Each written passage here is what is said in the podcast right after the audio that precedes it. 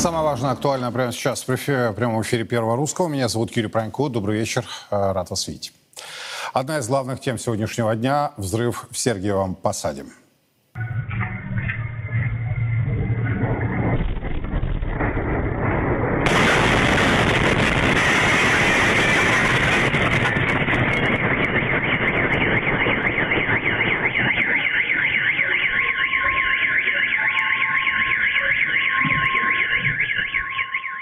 По разным данным, в результате взрыва пострадали более пятидесяти человек. Из них шесть находятся в реанимации с ожогами и черепно-мозговой травмой. Буквально сейчас стало известно, что один человек скончался в больнице. Минздрав сообщил, что троих раненых извлекли из-под завалов. СК завел уголовное дело. На, место, на месте ЧП в течение дня работали бригады скорой помощи и медицины катастроф, а также власти подключили санавиацию. Взрыв на территории Загорского оптико-механического завода прогремел утром девятого августа. По данным подмосковной прокуратуры, ЧП случилось на стадии пиротехнических изделий. По словам губернатора региона Андрея Воробьева, помещение арендовала частная компания. Глава Сергиево-Посадского городского округа позднее уточнил, что речь идет о предприятии «Пиророст». На сайте компании говорится, что она с двухтысячного года была основным разработчиком и поставщиком салютных установок для Минобороны. Депутат Госдумы России по Сергиево-Посадскому избирательному округу Сергей Пахов назвал причиной взрыва нарушение технологических процессов. В Следственном комитете заявили, в свою очередь, что версия об атаке беспилотника не подтверждается. Так все-таки диверсия или э, извечная еще одна наша проблема, не только дураки и дороги, но и раздолбайство. Андрей Пинчук к нам присоединяется. Андрей, здравствуйте. Здравствуйте. Позвольте, я задам вам обывательский вопрос, как специалисту, который разбирается все-таки в подобной тематике. И попрошу наших режиссеров показать вот этот клуб дыма, поднимающегося. Да? Вот это точно пиротехника, на взгляд профессионала Андрея Пинчука. Что скажете? Ну, конечно, это может быть пиротехника. Вы не забывайте, что пиротехника от завод пиротехники от порохового завода не слишком сильно отличается по структуре тех материалов, которые используются для изготовления пиротехнических изделий. Поэтому с точки зрения чисто технической, конечно, это может быть пиротехника. Тут у меня другой вопрос возникает. Все мы знаем, там, по, по праздникам, свадьбам, Новому году и так далее, есть нормы, э, где даже на уровне обывателя можно использовать на строго выделенных площадках на расстоянии не менее ста пятидесяти метров от жилья. Вы знаете эти правила.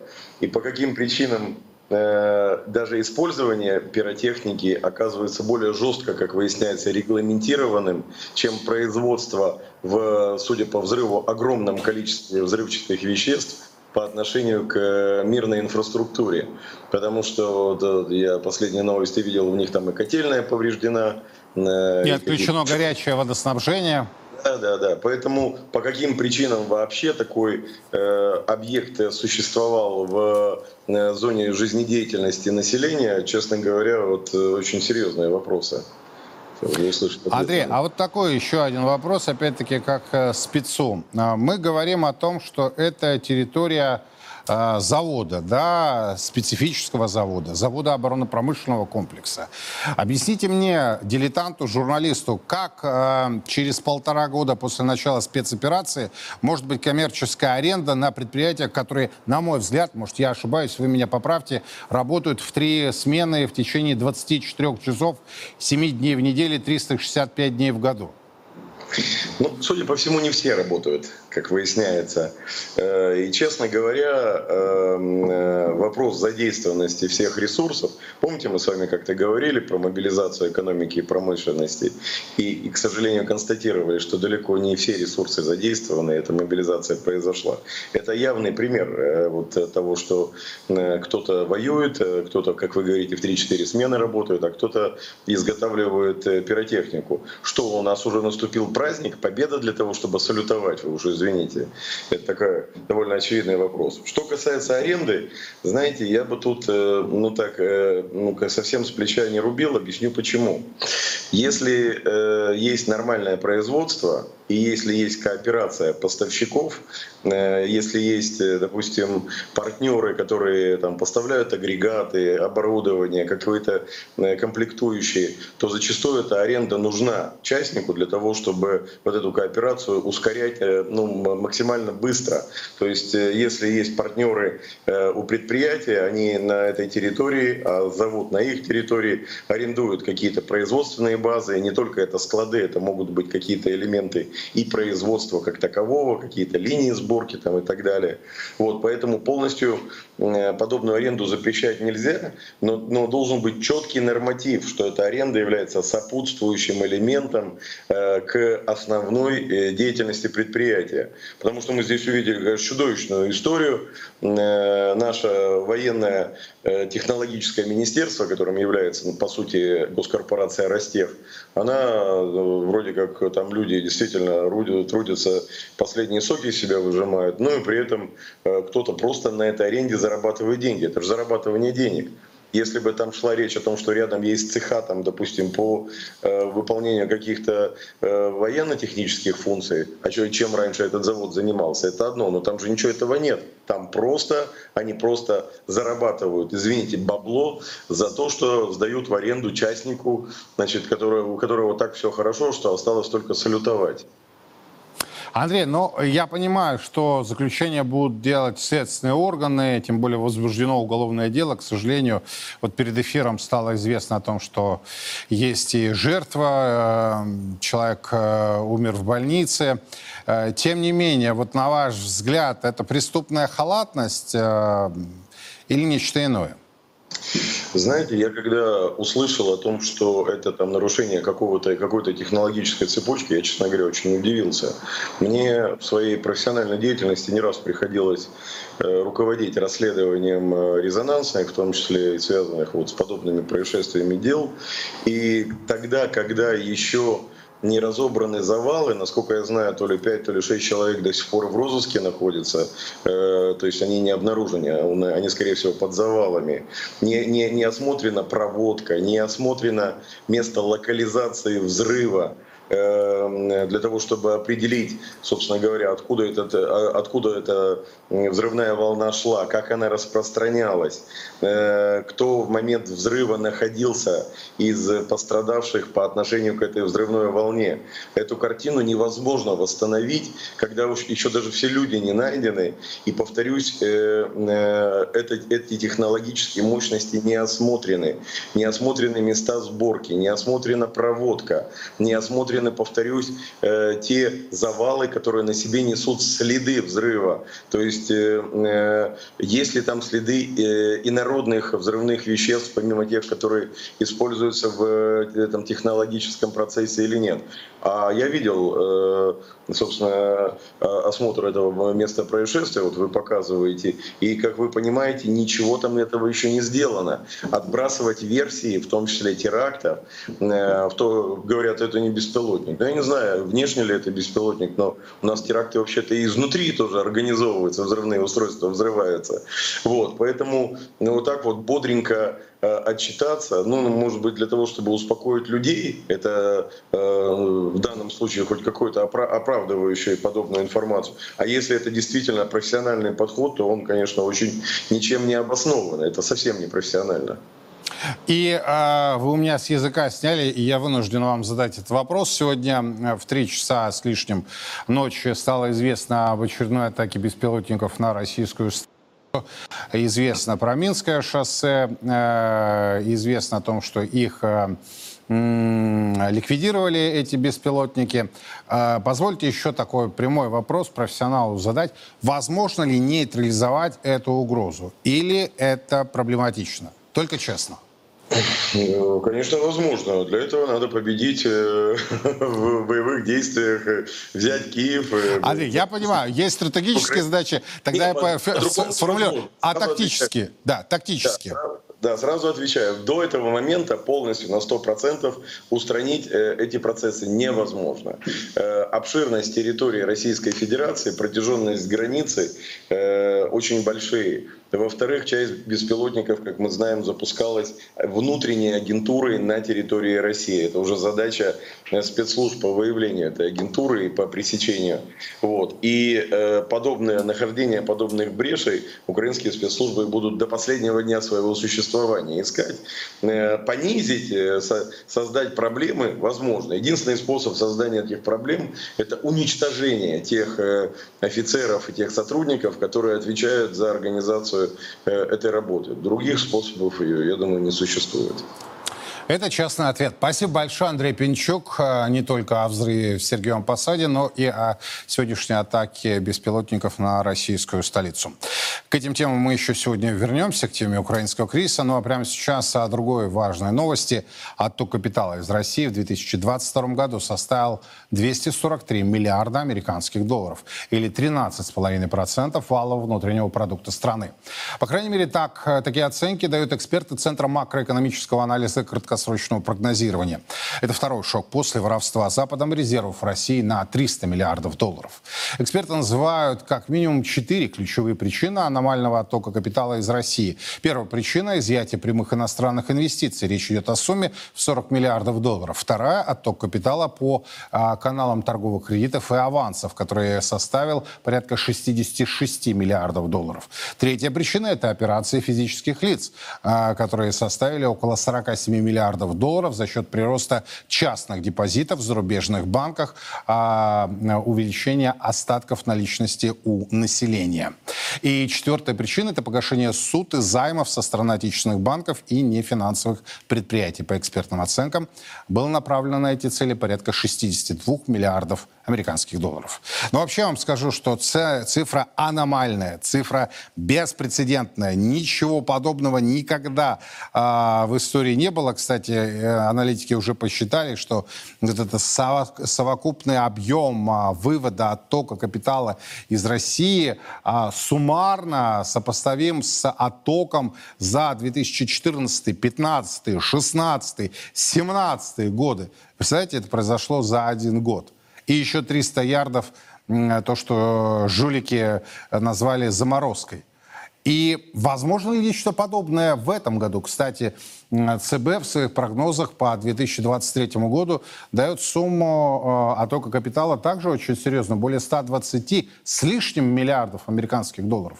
Экономист Евгений Надоршин ко мне присоединяется. Евгений, рад видеть. Добрый вечер.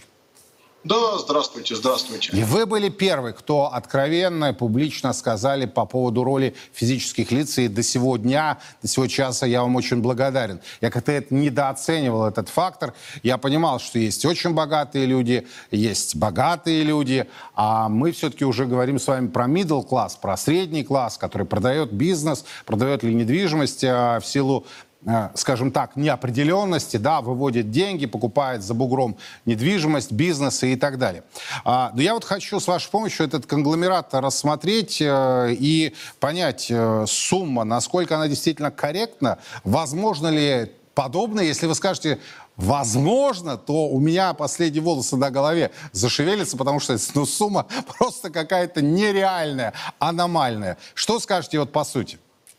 Да я вам скажу, что нет, нет, для этого нет ресурсов никаких. То есть это, видимо, какие-то старые оценки ЦБ, потому что их новый прогноз э, составляет пространство где-то для, ну, там, если сейчас вот, поскольку там не заложено, вот, допустим, то улучшение сырьевой конъюнктуры, которое мы видим в июле-августе, э, то, предположим, ну, сорок, ну, пятьдесят миллиардов долларов, ну, пятьдесят, мне кажется, это самый край отток капитала, который, кажется, может получить по итогам этого года.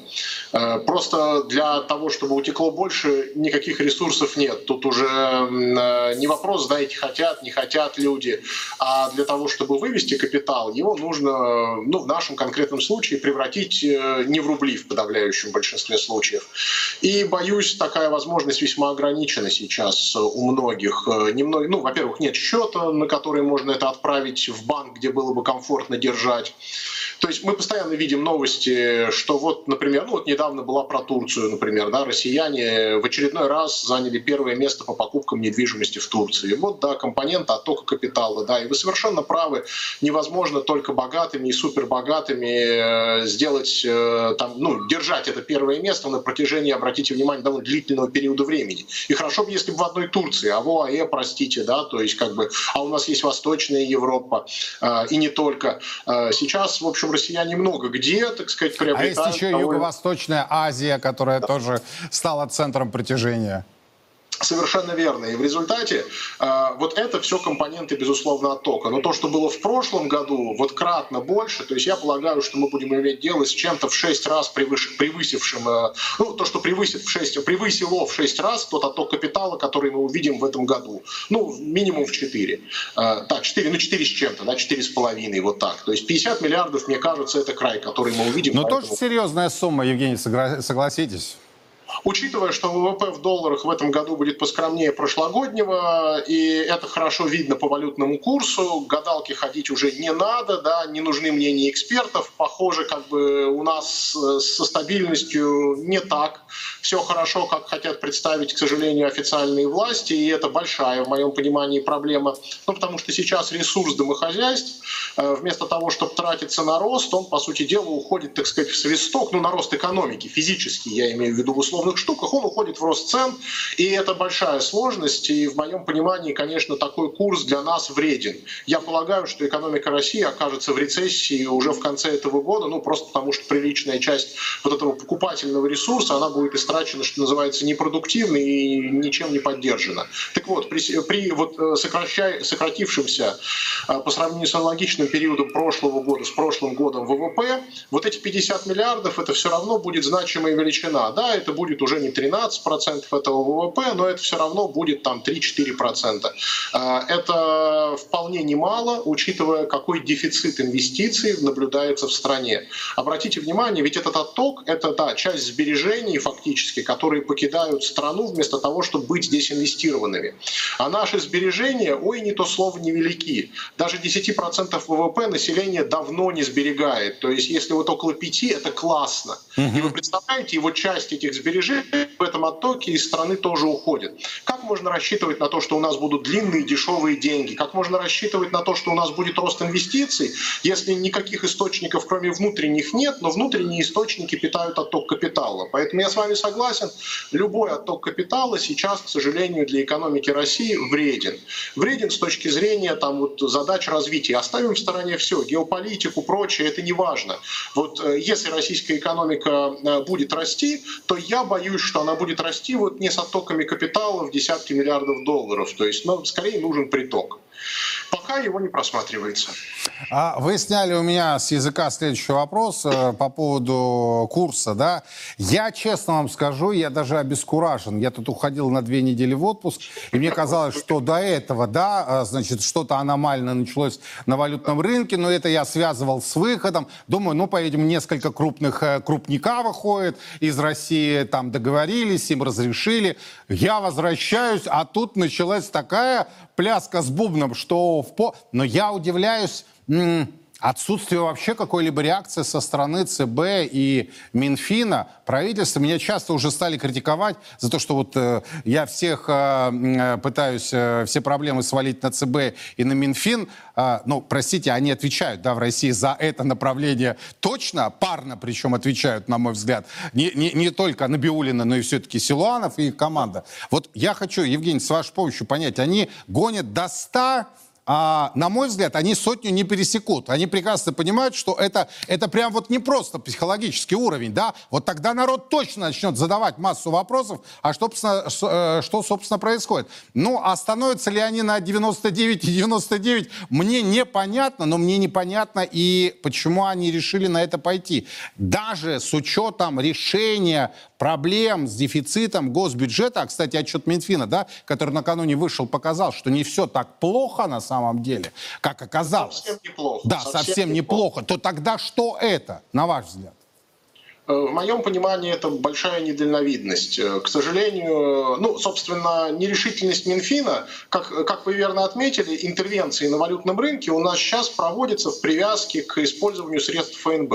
Использование средств ФНБ от Минфина зависит напрямую. Может, он и не определяет, там, какие суммы потребности в какой конкретный момент вот именно взять окончательно, но тем не менее от него зависит, куда перераспределить ресурсы из ФНБ, взять из долга, из каких-то еще инструментов, да, может быть, все-таки там пошевелиться, было, поговорили о приватизации, но все заглохло, и что-то действительно приватизировать, раз уж, так сказать, кто-то там хотел, да, и вроде был готов. Вот. Может, он и рублем за слова будет готов отвечать. А, так вот, а, соответственно, вместо того, чтобы как-то там адекватно маневрировать в этих условиях, к сожалению, да, в общем, действительно, даже комментарии публичные со стороны главы Министерства финансов вводят в ступор. Ну, в частности, вот глава Минфина явно, так сказать, утверждает, что у нас плавающий валютный курс, хотя интервенции каждый месяц Минфин, так сказать, в определенном объеме согласовывает и по определенному бюджетному правилу, которое, собственно, было придумано ради интервенции на валютном рынке, в моем понимании. Поэтому в лучшем случае у нас контролируемое плавание, но вместо этого, да, вот как бы нам, ну, подают, скажем, не очень правильную, что ли, с точки зрения реалий валютного рынка ситуацию. Это правда. И то, что ЦБ увеличил ставку настолько вот на этот процентный пункт, да, и неожиданно для рынка, это тоже, похоже, было не столько из-за той инфляции, которую наблюдали и ожидали, а именно для, ради попыток стабилизации. Но почему, например, не увеличат интервенции, там, раз уже готовы проводить их в определенном объеме, при том, что кажется, что это явление временное. Я согласен, велика вероятность, что у нас сейчас есть определенный наплыв спекулятивной активности. Видимо, на это накладывается вот туристический сезон. Обратите внимание, в общем, туризм зарубежный, похоже, у нас все же остался достаточно популярен, неожиданно даже популярен для тех обстоятельств, которые складываются. И спрос на валюту, в том числе со стороны туристов, заметен. И, казалось бы, да, то есть я впервые, наверное, вот в истории своих комментариев по валютному рынку обращаю на это внимание, но, тем не менее, это факт, как бы с нашим вот тонким счетом текущих операций, то есть очень небольшим превышением экспорта товаров над импортом товаров, это тоже начинает играть значение. Вот мне кажется, мы сейчас проходим через непростой период, когда несколько дополнительных факторов, там, спекулятивных, каких-то еще добавились и давят на валютный рынок, и вместо того, чтобы сгладить это, в общем, достаточно адекватными и не самыми большими усилиями, предотвратив возможную панику, да, в общем, у нас экономические власти э, предпочитают, ну, вот какие-то непрямые инструменты воздействия или игнорирование проблемы, которую, между прочим, действительно, возможно, придется расхлебывать. Ну, потому что та инфляция, с которой борется ЦБ, станет только хуже, если курсы станут трехзначными. И ставками, как мы хорошо видели, особенно повышением на один процентный пункт, пусть даже и сюрпризом, этого не предотвратить. Поэтому я немножко в растерянности, я сам действительно не верю, что возможны трехзначные курсы сейчас, особенно с такой ценой на нефть и, в общем, казалось бы, относительно благоприятной внешней ситуации, несмотря на все сложности. Поэтому у меня сейчас это вот вызывает, как и у вас, вопросы. Я не понимаю, да, почему реакция там столь вялая. Ресурсы для того, чтобы стабилизировать ситуацию, как минимум на протяжении месяца двух-трех есть, а мне кажется, что больше не требуется. То есть дальше за счет просто прихода валютной выручки от более дорогой нефти она должна стабилизироваться сама собой. Причем мы говорим об инструментарии абсолютно рыночном, да, то есть если для них вот там есть определенные мантры, так это рыночные механизмы, которые мы предлагаем для стабилизации валютного курса. Смотрите, да, да, учитывая, что ЦБ в свое время не, не, не гнушался покупкой резервов, да, то есть и накупил эти шестьсот миллиардов, из которых, да, вы верно отметили, триста заморозили, он даже не смог ими воспользоваться, то почему бы не использовать оставшиеся триста хоть с какой-то пользой? Вот прямо сейчас я хочу сказать, я вижу совершенно конкретную пользу для того, чтобы не получить там трехзначные курсы раньше, чем, скажем, это, ну, требовала бы экономическая ситуация. У меня, к сожалению, нет иллюзий, и действительно в среднесрочной перспективе э, справедливый курс рубля, оформим это так, в моем понимании, это не пятьдесят рублей за доллар, как бы там ни были плохи дела у американской валюты и экономики, а скорее там сто и выше. Но вот получить его в этом году, сейчас, да, после пятидесяти пяти в прошлом, или как бы получить его через два года более естественным путем и без резких всплесков, это, в моем понимании, две большие разницы, две радикально отличающиеся разницы. Потому что, ну вот прямо сейчас это характеристика очень приличной нестабильности. Ну вот как российский бизнес, экспортер, импортер, импортозаместитель, работающий на внутренний рынок, должен строить, вот как бы развивать э, свой, ну, там, как бы свое предприятие, свои планы. Вчера у него были одни курсы и одна стоимость импортных комплектующих, сегодня другие. Это разные доходы. доходности, разные варианты. Ну почему на протяжении года? Почему не обеспечить плавность? Запас резервов обеспечивает, ну, позволяет это сделать нормально. Не знаю, не имею хорошего объяснения, но я начал с этого. ЦБ всегда слаб на поддержке рубля, когда рубль падает. Это большая проблема нашего регулятора. Мы наблюдали это и в две тысячи восьмом году, например, загляну чуть дальше, и в две тысячи четырнадцатом мы были этому свидетелями. И, собственно говоря, сильно у ЦБ получается выступать только когда валюту покупать было надо, но пока он мог. Собственно, вот это хорошо работало, когда шестьсот миллиардов накапливались. Угу. Как только дело дошло до использования, или доходило всегда, к сожалению, как бы рыночное давление, в общем, здорово пугало регулятор, и, надо сказать, сейчас оно пугает, в общем, даже на очень малых объемах. Кстати, обращаю ваше внимание, с августа, ну, с сентября, если быть точнее, две тысячи восьмого года, все-таки та интенсивность, скажем так, оттока капитала, который мы наблюдали, она вполне сопоставима с тем, что мы видели в первой половине двадцать второго. То, что по итогам две тысячи восьмого года не вышло так много, но это потому, что там целых восемь месяцев было хороших. Но вообще, на самом деле, по-моему, двести миллиардов был суммарный отток, наверное, с сентября по январь, с сентября две тысячи восьмого года по январь две тысячи девятого. Поэтому двести сорок три на этом фоне за прошлый год – это много. Браво. Но, надо сказать, не рекорд для нашей истории, к сожалению. Мы переживали худшее просто пятнадцать лет тому назад. Спасибо, Евгений, в том числе за этот исторический экскурс. Евгений Надоршин, на мой взгляд, один из лучших российских экономистов, был у нас на прямой связи. И мы обсуждали не только вот эти астрономические суммы оттока капитала из нашей страны, которые исчисляются сотнями миллиардов долларов. То есть Россия является нетто-инвестором для глобальной мировой экономики, но и в том числе наши недоумения по поводу поведения финансовых экономических властей в части нынешнего валютного курса. Вот э, я считаю, что они гонят до сотни, но сотню все-таки переходить не будут, по крайней мере, э, в этом году. Я имею в виду, конечно, пару э, рубль-доллар. Мы будем внимательно следить, потому что сейчас курс доллара, курс евро, курс юаня в России абсолютно не рыночные. Это хотелки тех лиц, которые влияют на данное решение, в том числе и банкиры, в том числе и чиновники. И вот, по-видимому, вот эти хотелки срубить бабло, чтобы наполнить госбюджет. А я еще раз подчеркиваю, для профессионалов вчерашний отчет Минфина о состоянии федерального бюджета, текущей балансировки, говорит о том, что ситуация более чем нормальная. И Силуанов это прекрасно понимает. Но, тем не менее, они гонят волну, и они точно получат инфляцию, которую мы с вами оплатим. Причем инфляцию не ту, которую, о которой нам постоянно рассказывают в части таргетирования. Меняем тему, точнее, возвращаемся к украинскому кризису. Конфликт на Украине перешел в более тяжелую стадию для Киева. По крайней мере, так пишет телеканал си эн эн и сообщает о большом количестве потерь в украинской армии. Как отмечается в публикации, сейчас военные действия перешли в более тяжелую для Украины стадию. Это была цитата из публикации си эн эн. В ходе боевых действий Украина несет большие потери из-за созданных российскими войсками оборонительных рубежей и минных полей. Я не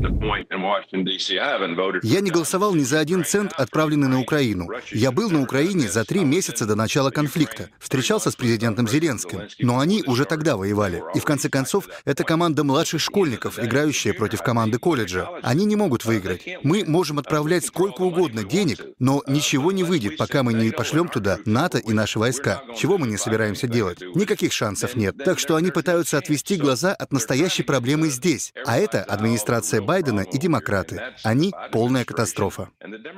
Но мы должны с вами понимать, что за океаном вовсю идет предвыборная кампания. Конечно, республиканцы будут мочить администрацию президента Байдена. Тем не менее, украинский кризис и геополитика были ключевыми сегодня темами и на коллегии Минобороны России. Мы рассмотрим вопросы, связанные с созданием Ленинградского и Московского военных округов, с одновременным усилением группировок войск Вооруженных сил Российской Федерации на наших западных границах. Коллективный Запад ведет против России опосредованную войну, оказывая беспрецедентную поддержку марионеточному киевскому режиму. С февраля прошлого года Украина получила сотни танков, более четырёх тысяч боевых бронированных машин и бронеавтомобилей, свыше тысячи ста орудий полевой артиллерии, а также десятки современных реактивных систем залпового огня и зенитных ракетных комплексов западного производства. Совокупный объем помощи государств НАТО, Евросоюза и их партнеров превысил сто шестьдесят миллиардов долларов. Ну, надо сказать, если вы читаете англоязычную прессу, то вы поймете, что это такая пропагандистская машина, которая, с одной стороны, сообщает о больших потерях ВСУ, о том, что необходимы новые поставки.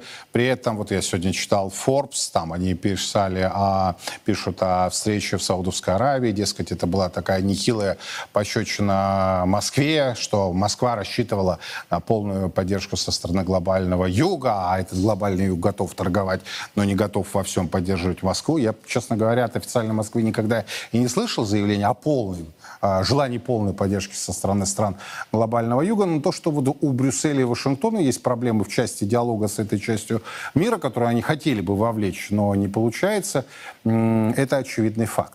Все-таки украинский кризис, внутрироссийская и внешняя тематика. Алексей Чудаев ко мне присоединяется. Алексей, рад видеть. Добрый вечер. Приветствую. Ну вот давайте разделим, да, внутреннюю и внешнюю часть. Внутренняя часть. Беспилотники атакуют, раздолбайство в Сергиевом Посаде, пусть следствие разбирается, что там реально произошло, да. А, на а, год тому назад мы обсуждали, в том числе с вами, тему отсутствия трусов и носков а, в части мобилизации и так далее, и так далее. Вот сейчас, по прошествии полутора лет, с точки зрения внутренней, внутриполитической составляющей, где мы находимся вот в этом украинском кризисе? Ну, сейчас я скажу, что снабжение армии сильно улучшилось по сравнению даже вот с ситуацией, скажем, прошлой осени. И сейчас каких-то таких вот прямо по-настоящему острых проблемных зон, их стало меньше. Вот. Но нельзя сказать, что они исчезли. А главное, что это породило еще такой момент. Это было с самого начала СВО очень ревниво. Руководство Минобороны, конечно, относилось к деятельности волонтеров, потому, вплоть до прямого запрета некоторым командирам брать что-либо у волонтерских структур, и постоянно вот это у нас все есть, армия всем обеспечена. То есть такое ощущение было, что, вот, что это какая-то болезненная точка. И, тем не менее, большая часть потребностей фронта продолжает закрываться э, усилиями волонтеров, потому что некоторые э, вещи, в том числе самые простые, там те же маскировочные сети, э, да, их по-прежнему э, очень мало. Э, и сегодня вот э, тенденция в волонтерской истории – это то, что э, люди перешли от закупок где-то уже к производствам. То есть э, мы уже видим, э, что по стране в самых разных местах э, создаются целые производства разной продукции, предназначенные именно для э, армии, для фронта. То есть ситуация меняется? Да. Это мобилизация? Э, это такая гражданская мобилизация. Вот она идет как бы параллельно и сама по себе. И она стала внутриполитическим фактором, конечно. Э, в том числе э, сегодня мы видим дискуссии в разных кругах. Одни патриоты против других патриотов. Кто-то неправильно помогает, а кто-то, помогая, позволяет себе кого-то критиковать и тоже не прав. И вот идут такие, как это, внутренние разборки. Ну, как по мне, немного в украинском стиле. Но иногда случаются еще и мятежи. Мятежи случаются. Один, одна штука. Как и... минимум. Да, и э, надо сказать, что для меня-то в истории с мятежом э, Вагнера самое поразительное – это то, что буквально за пару недель до него состоялся наш Совет Безопасности, э, и э, он был посвящен теме внутриполитических угроз. И э, вот на нем обсуждалось все, что угодно, только не э, проблема Пригожина. Не засекли? А, на ваш взгляд, и если да, вы скажете, а... Есть ли иные такие подобные темы, которые сейчас не засекают, но они могут вызвать кризисные явления? Понимаете, я же все-таки по основной своей специальности, э, э, ну, можно сказать, политтехнолог. Да, и э, я смотрю за теми э, вещами, которые не на поверхности, да, которые видны как большие социальные тренды. Логически вам как раз этот вопрос да. задавать. И, э, как мне кажется, наш главный риск состоит в том, что э, система же хочет не просто победить, а так победить, чтобы при этом ничего не менять. Поэтому в страну одновременно транслируются два противоречивых месседжа. Одно, один, что это экзистенциальная угроза самому существованию страны, и поэтому мы все должны сплотиться. А другой, вот лежи, страна огромная, не надо, не надо, не надо совершать никаких... Живи обычной жизнью. Да, живи обычной жизнью. Не надо совершать никаких несогласованных действий. То есть э, и у человека наступает натурально-когнитивный диссонанс. Он смотрит в официальный телевизор и видит там, с одной стороны, э, священную войну, вот, а с другой стороны, категорическое требование к себе жить так, как будто вот никакой священной войны там нет и не предполагается. А с чем связан вот этот дуализм, на ваш взгляд? Он связан с тем, что э, наша система управления внутренней политикой э, корректно работает только в условии демобилизованного общества. Ну, то есть людей, которые... Э, Демобилизован. Демобилизованного, да. да. То есть людей, которые предпочитают жить своей обычной жизнью, а за большими процессами следят, ну, хорошо, если в фоновом режиме. Когда... Э, применительно к любым выборам любого уровня. Главный вопрос не в том, за кого голосовать, а в том, идти ли вообще туда или поехать на дачу жарить шашлыки. Вот тогда все работает. Там, э, низкая явка, э, административная мобилизация, там, ну, все, система умеет. А в ситуации, когда, представляете, вот... Э, диванный патриот превращается в патриота деятельного, э, у него поневоле начинают возникать вопросы к тому, как что работает в стране. А система не предназначена к тому, чтобы кто-то задавал вопросы. Система не может реформироваться, система не может перезагрузиться. Не, наверное, может и может. Mm-hmm. Я здесь э, говорю, что нет ничего невозможного, но просто этим заниматься же надо. А когда заниматься? Тут вот, э, как это, во-первых, все на фронтах, а кто не на фронтах, те в Хакасии спасают Хакасию от коммуниста Коновалова. Как вариант, да. Да, да, да. Вы знаете, вот если бы не возможность смотреть, читать, что происходит там, я бы, может, такой тоже занял такую позицию. Вы основная масса, там, может быть, в полудреме находитесь, да, там своими вопросами занимаетесь, но э, люди соприкасаются а с торговлей, я имею в виду инфляцией, б они видят какую-то э, невероятную э, девальвацию, которые просто происходят вот так, да, и с начала года уже минус тридцать процентов, и они, даже люди неискушенные в вопросах финансов и экономики, понимают, что их покупательная способность пошла вниз. А есть еще внешний контур, да, и вот я включаю, допустим, би би си World News, что я там вижу? Ну, первая новость, значит, парад вот этих особенных людей в поддержку Украины в Манчестере. Ну, так совпало, да. Значит, ну, думаю, ладно, интересная такая у них новость. Один из первых хедлайнеров. А дальше рассказывается, ну, например, про конференцию, которая проходила, и здесь для меня было откровением. Это японский англоязычный телеканал эн эйч кей. Конференция «Свободные народы пост России». Вот так, mm-hmm, если да. дословно перевести, да. Mm-hmm. И я прибалдел. То есть на полном серьезе сидят э, люди... Ну, это так вот, чтобы не выпадать из русского литературного языка, да, и рассуждать о том, что здесь уже ничего не будет. Здесь будет там конгломерат государств, свободных вот этих народов. Россия ушла в прошлое, вообще последняя империя, которая должна рухнуть, ну и так далее. И на этом фоне тот же деятель по фамилии Подолек, вот у персонажа в Киеве, да, становится, ну, просто одним из и не более того. То есть, ну, он тявкает, ну, понятно, почему он так тявкает. Но эти-то тоже тявкают. И это все транслируется, и транслируется в таком варианте, что ты приходишь в недоумение. Они всерьез, вот, на ваш взгляд, об этом? Или такая игра, в том числе информационная? Ну, чем э, хороши товарищи англосаксы, да, слово стало слово «паразит» англосаксы, да, да, в последнее точно. время, э, они умеют играть в долгую. Э, я подозреваю, что вообще вся эта тема на вырост. со свободными народами. Не то, что вот прямо сейчас, а то, что они нагуливают вот эту э, тусовку э, разнообразных нацактивистов из разных э, русских регионов э, и э, просто в, на вырост. Выращивают этих людей. Не спеша. Не спеша, да. Потихоньку формируют дискурс.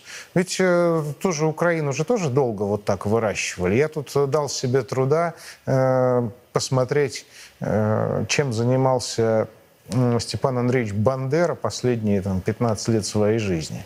Вот он, собственно, превратился в такого писателя-публициста и формировал такой дискурс. Много писал. И другие, уже отошедшие от такого прямого активного сопротивления, они тоже превратились в таких публицистов, публицистов да, теоретиков, даже не побоюсь этого слова, и создавали дискурс. Вот эти граждане, они тоже будут создавать дискурс, а ведь это сейчас они выглядят как городские сумасшедшие, а, скажем, через двадцать-тридцать лет они уже отдадут Богу душу, ну или там кому тенгри. Вот, а уже для следующих поколений борцов с русским империализмом это будут священные фигуры, которые можно поднимать на знамена. Понимаете, я почему решил задать этот вопрос? Опять-таки, вот этот вариант эн эйч кей, да, включаешь Fox News, там, я не знаю, это то ли иноагенты, то ли экстремисты. Я вижу Волкова, да, который рассуждает, да. Леню Волкова. Мы все знакомы очень давно, поэтому... рассуждает про то, как, значит, Россия будет свободна. Я включаю си эн эн, там Ведута, по-моему, ее зовут, я ее не знаю.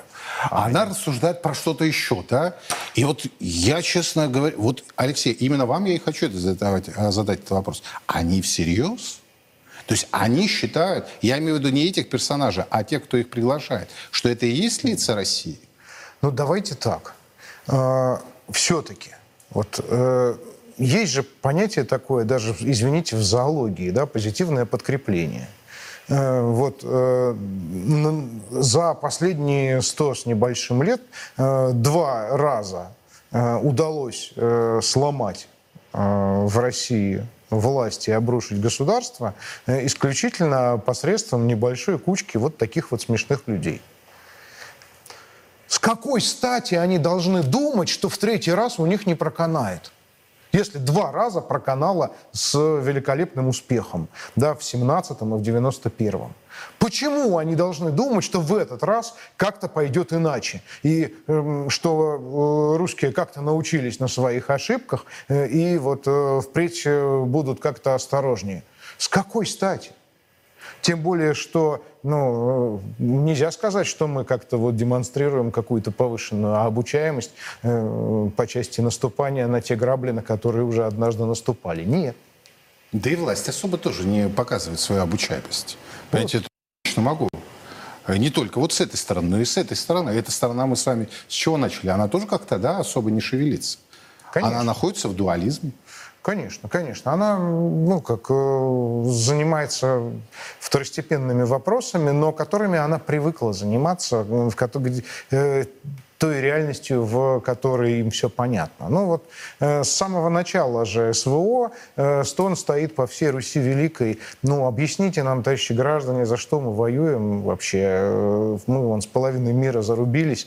Э, и э, как-то хоть, э, хоть, хоть что-то еще скажите, кроме того, что они там все гомосексуалисты и э, те самые, э, как их, э, и англосаксы. Э, вот. За что? Ну, понятно, против чего, ну за что? Но очевидно, что у нас в системе тот вот контур, который вырабатывает, собственно, картину мира, производит ее, он атрофировался. Он, причем, атрофировался до состояния такой политтехнологической конторы, которая выдумывает лозунги на первомайские демонстрации.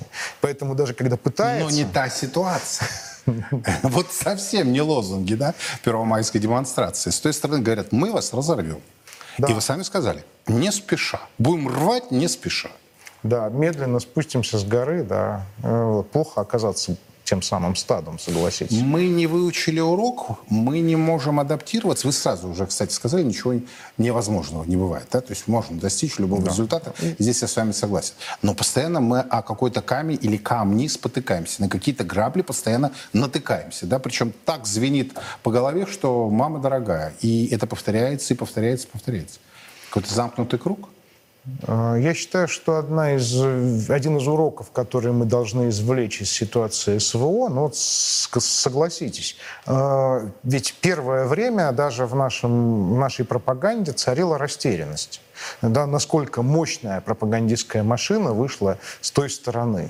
И кто вытащил ситуацию? Ситуацию вытащили, по сути, те же волонтеры. Да, такая полумахновская бригада, э, да, ну, в том числе и здесь присутствующие, да, в этой студии, э, внесли свое, свой посильный, посильный вклад. Да, но это, это были какие-то люди, которые вот, э, ну, по своей инициативе. Да, да, делали это сами, по собственному воли, вот поднялись э, и пошли куда-то. То же самое мы видим вот как раз в уже помянутой мной ситуации со снабжением э, армии. То есть... Э, э, да, у нас стоит на Красной площади памятник э, Кузьме Минину. Э, да, и и э, как бы вроде как в исторической памяти есть, что в критических ситуациях берутся откуда-то какие-то люди, да, которые вот из себя и по своей инициативе делают то, что надо было сделать. Но вот этот урок, я считаю, в общем-то, не усвоен по сей день. И эта проблема может нарастать. Да. Да. Потому что проблемы возникают, а они разные проблемы модифицируются в новые проблемы. И я, честно говоря, не очень оптимистичен. Система должна научиться с, работать с вот этой вот стихией.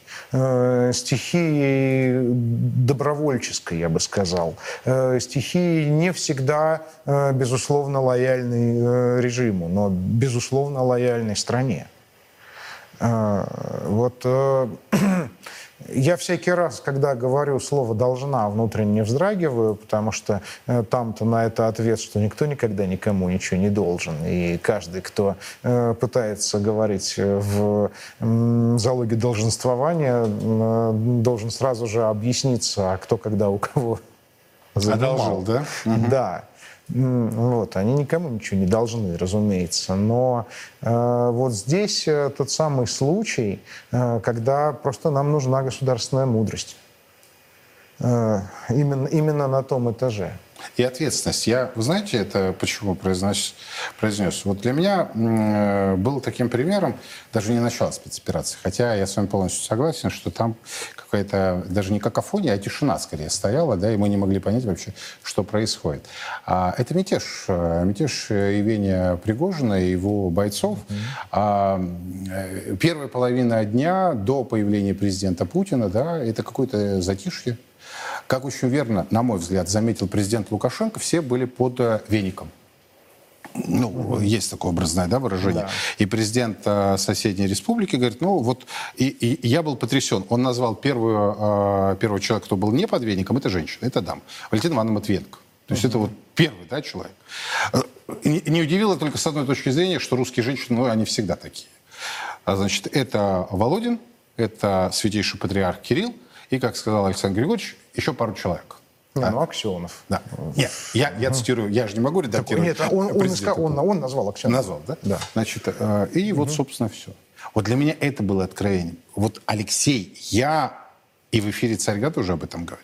Люди, которые не просто обязаны президенту своей карьеры, люди, которые по, осе, по ту минуту и час кормились из его рук, как-то оказались под веником. Это вот как может быть-то? Слушайте, ну вы меня, конечно, извините, но вот представьте себе липецкий губернатор, э, да, вот э, Артамонов.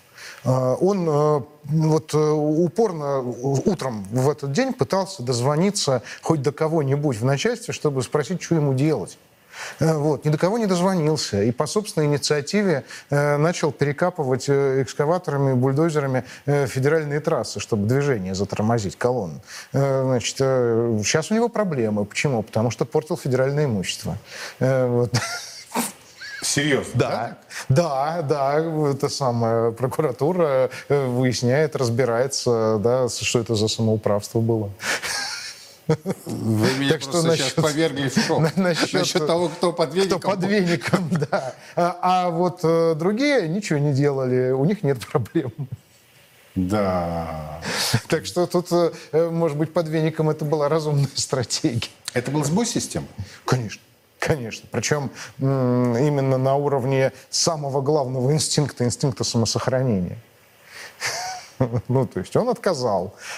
Почему? Потому что вот, э, э, система э, в процессе повышения управляемости э, упорно занималась тем, что выбивала из руководителей э, ну, э, любой вид инициативы.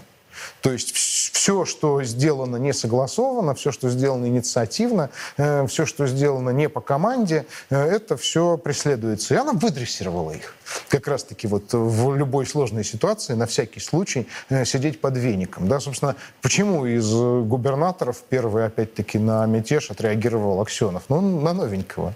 И регион на новенького, да, и он, в общем, э, как это недавно у нас. Вот, да, ну, следом... и, ну, и, и ста... у региона особый все-таки да, да. статус. Да. А следом за ним, соответственно, тут же отреагировали главы новых регионов, да, уже просто mm-hmm. сориентировавшись на него и как бы на него сориентировавшись, заметьте, не на Москву. Вот, да. Заявили да. о том, что они с президентом. Да, да. да. Смотрите, конечно, меня подмывает задать вопрос, возможно ли нечто повтор, да, подобного. Я думаю, нет. Наверное, выводы сделаны. И необходимые сделаны выводы. Но у меня возникает другой диссонанс с другой стороны. И, э, люди, которые у нас э, занимаются, ну, скажем так, продвижением информации, я не знаю, смотрят они телеканалы, не смотрят телеканалы. Тут вот, э, когда начинаешь заниматься этим вопросом, тоже дуализм возникает. А российскую публику кормят пищей, по-другому не скажешь, как хреново на Западе. Уж простите, для краткости вот так обозначу да. эту тему. Да? И действительно на Западе есть проблемы. Не будем этого отрицать. Но практически российских проблем как-то не замечается. И у людей возникает вполне такое хорошее желание уйти и найти иные источники информации. И они, кстати, находят... Мы с вами прекрасно понимаем, что сейчас, сколько не запрещая, сколько не вводя ограничений, все это преодолимо в буквальном смысле. Будут ли в этой части сделаны выводы, опять-таки, с учетом вот этого полуторагодичного опыта? Или все попытаются сохранить вот в том виде, как оно есть, и, ну, простоим, доживем, а там посмотрим, что будет? Знаете, у меня здесь есть теория. Да. Она такая, что существующий контур управления медиареальностью сформировался в какую эпоху? И не менялся с тех пор. Он сформировался в эпоху э, телевизионной медиакратии. То есть, э, когда, был, когда большая часть аудитории находилась э, в телевизионной реальности, э, то есть э, с, информацию получала главным образом из ограниченного количества э, кнопок центральных каналов, которые все э, находились в руках Кремля и управлялись централизованно с одного кремлевского медийного совещания. С тех пор медиареальность изменилась радикально. Аудитория ушла э, в интернет, э, в соцсети, э, в другие источники, э, даже э, технологически другие mm-hmm. э, способы получения информации, обмена ею. А система управления-то осталась та. И поэтому у них как бы типичное такое рефлекторное действие на любую неудобную информацию – это стратегия замалчивания. А давайте мы не будем об этом говорить, а давайте мы не будем этого упоминать. Это корректно работало в ситуации вот как раз телевизионного, вот, вот, ну, в условное начало нулевых. Если о чем-то не сказали на Первом канале или на эн тэ вэ, э, значит, считай, что об этом никто не знает. Сейчас это не работает, но э, вот соответствующая перенастройка и адаптация системы под новую м, структуру медиапотребления произведена не была. Спецоперация может это спровоцировать? Пока нет, пока я не вижу никаких признаков, потому что пока э, вот все то же самое. То есть мы это не комментируем, это не наш вопрос. Обращайтесь в Министерство обороны. Да, обращайтесь в Министерство обороны. Ваш звонок очень важен для нас. Искусственный интеллект с погонами генерал-лейтенанта теперь уже вам расскажет, как э, надо жить. Вот это Алексей сильно беспокоит. Спасибо большое, что нашли время. Алексей Чудаев. Вот вы знаете, подумайте после нашего сегодняшнего эфира, после нашего разговора о сути того, что мы говорили. Это очень важный принципиальный момент. То есть можно жить в парадигме э, умалчивания, назовем ее так, да? Может ли она работать? Может, но в определенной системе координат, если складываются эти координаты. На мой взгляд, и об этом вы знаете, что после начала спецоперации я искренне верил, и всегда и приводил слова Евгения Подобного, моего коллеги с ВГТРК, которые, помните, вот первые случаи с нашими ребятами, которые погибли, и с издевательством над ними были, да, показаны. Вот Женя тогда написал, что надо это показать всем чиновникам, по всем вертикалям, горизонталям, чтобы они понимали, о чем идет речь, с кем мы имеем дело. И что вот дальше пилить, просто сидеть и пилить нельзя. Прошло полтора года, уже даже больше. К сожалению, как пилили, так и пилят. И вот это, честно говоря, серьезно напрягает. Мы продолжаем следить за развитием ситуации. Все подробности в наших эфирах и на нашем официальном сайте. Меня зовут Юрий Пронько. Хорошего вам семейного вечера и до завтра. Во все времена и во всех войнах русские люди молились о победах наших бойцов, их небесному покровителю, Георгию Победоносцу. В ста городах восьмидесяти девяти регионов России пройдет всероссийский молебен святому великомученику Георгию Победоносцу.